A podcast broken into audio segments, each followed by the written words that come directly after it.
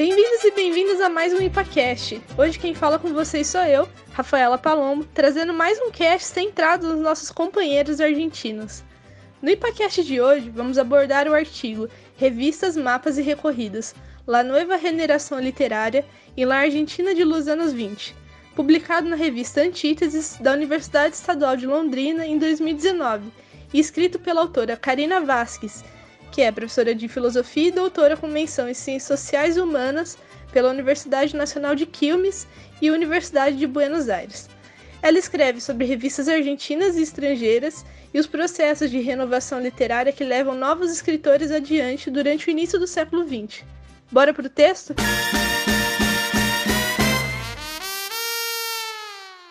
Anos 20 é marcado pela nova geração de intelectuais que procura enfrentar os padrões estéticos e ideológicos das gerações anteriores. No caso da Argentina, esses jovens que marcam a geração dos anos 20 conseguiram muitas vezes transformar seu trabalho em revistas e empreendimentos que funcionaram como espaço para a elaboração de projetos intelectuais. Uma das pioneiras e que abriu portas para esses novos escritores foi a revista Martin Fierro, que ficou marcada em sua época por quebrar padrões da geração anterior com seu estilo vivaz e provocativo. Importante apontar que os estudos sobre as revistas e os periódicos têm caminhado cada vez mais em direção à ideia de uma formação de rede de intelectuais, consideradas como os lugares de sociabilidade fundamentais para compreender suas produções e manifestações culturais. Essa perspectiva irá se distanciar da ideia anterior, onde entendia-se que as produções nas revistas eram apenas um episódio na vida do autor, para ele manifestar-se ideologicamente. Essa nova visão crítica entende as revistas como um espaço heterogêneo e de experimentações, onde as relações se baseavam em acordos e premissas em comum, ou em relações afetivas e intelectuais que se moldavam pelos espaços compartilhados, a busca por reconhecimento e as leituras. Vejamos alguns exemplos.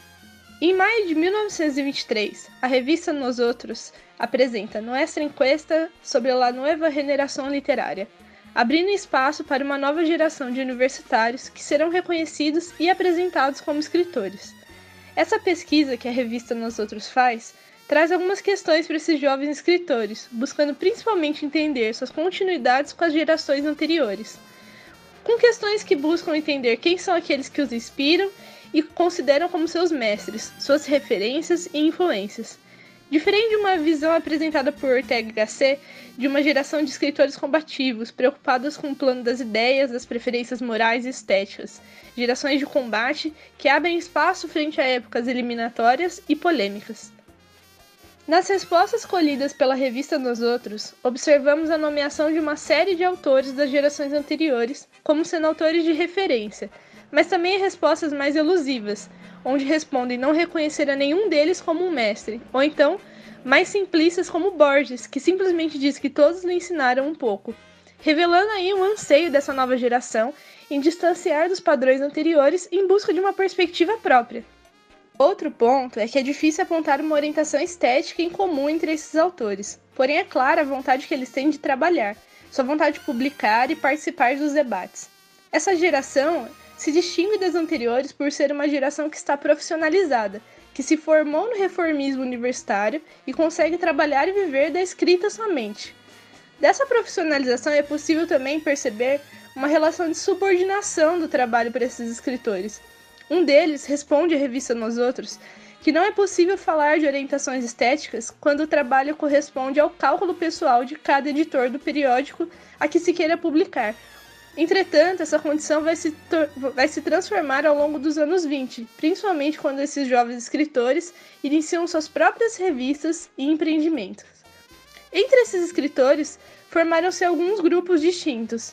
Podemos apontar os nove cientistas, que em princípio vão encontrar sua base no reformismo universitário platense, os realistas, os primeiros diretores da revista inicial, os jovens ligados ao Ateneu Universitário e, por último, os que se reconhecem como ultraístas, o qual inclui Jorge Luiz Borges e Eduardo Gonzalez Lanuza.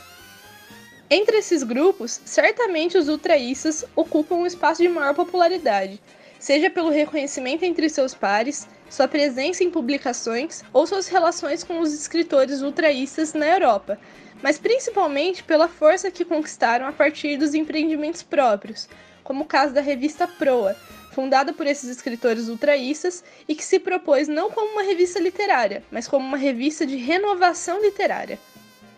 A autora se propõe a entender como esses jovens ligados ao ultraísmo vão se transformar em uma das vertentes da vanguarda local, a partir de duas principais operações. Primeiro, o rompimento com o ultraísmo e o modernismo, e segundo, a criação de uma rede de intercâmbio intelectual com outros grupos literários jovens, o que permitirá projetos compartilhados, debates, enfrentamentos, encontros e a emergência de novas atividades. Interessante observarmos de que forma se dá esse rompimento com o ultraísmo Fica aí comigo para entender mais um pouco dessa história.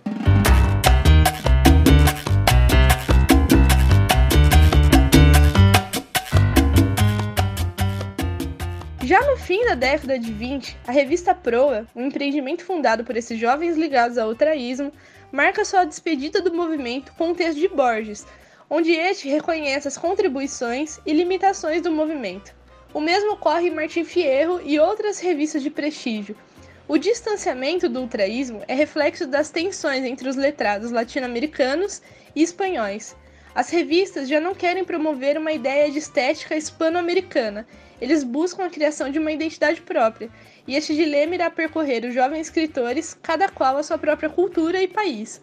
Mas é importante salientar que esse distanciamento do movimento literário latino do espanhol é feito de forma cuidadosa, pois o circuito espanhol era um dos principais consumidores da produção dos jovens argentinos, logo era preciso uma certa moderação. De toda forma, o que queriam era promover o despertar dos intelectuais na América Latina, mas sabiam da necessidade de manter relações com a Europa para disseminar esses escritores de forma continental e mundial, o que se solidifica com os empreendimentos próprios desses escritores, onde irão propor uma renovação literária e americana, principalmente no caso argentino, onde esses tratam de si mesmos como os americanos do Sul, para reforçar a ideia de América como algo independente culturalmente da Europa.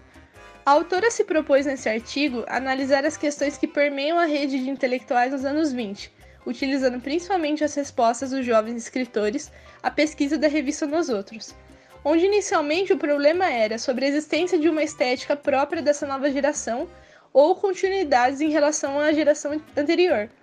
Em poucos anos, vemos esses ultraístas enfraquecendo sua relação com o movimento e tomando formas próprias a partir de seus empreendimentos e revistas, com novas propostas para o campo literário latino-americano, marcando aí um momento de emergência dos novos projetos culturais e centros de relacionamento entre intelectuais da nova geração o que abre espaço para novos autores e novos movimentos, como o caso de Martin Fierro, que mais do que contribuir para a ruptura nos padrões estéticos literários, ampliou o espectro de jovens intelectuais e escritores, deixando um legado que será seguido pelas revistas e empreendimentos que seguirão nos anos seguintes. Gostou do tema e quer saber mais sobre a revista Intelectuais da América Latina? Continue acompanhando nosso IPACast e não deixe de dar uma olhada nos casts antigos, onde falamos sobre política e intelectuais da América Latina e Estados Unidos. O IPACast de hoje termina aqui. Muito obrigada para quem permaneceu nos ouvindo. Deixa seu like, compartilha, manda para os amigos e até a próxima.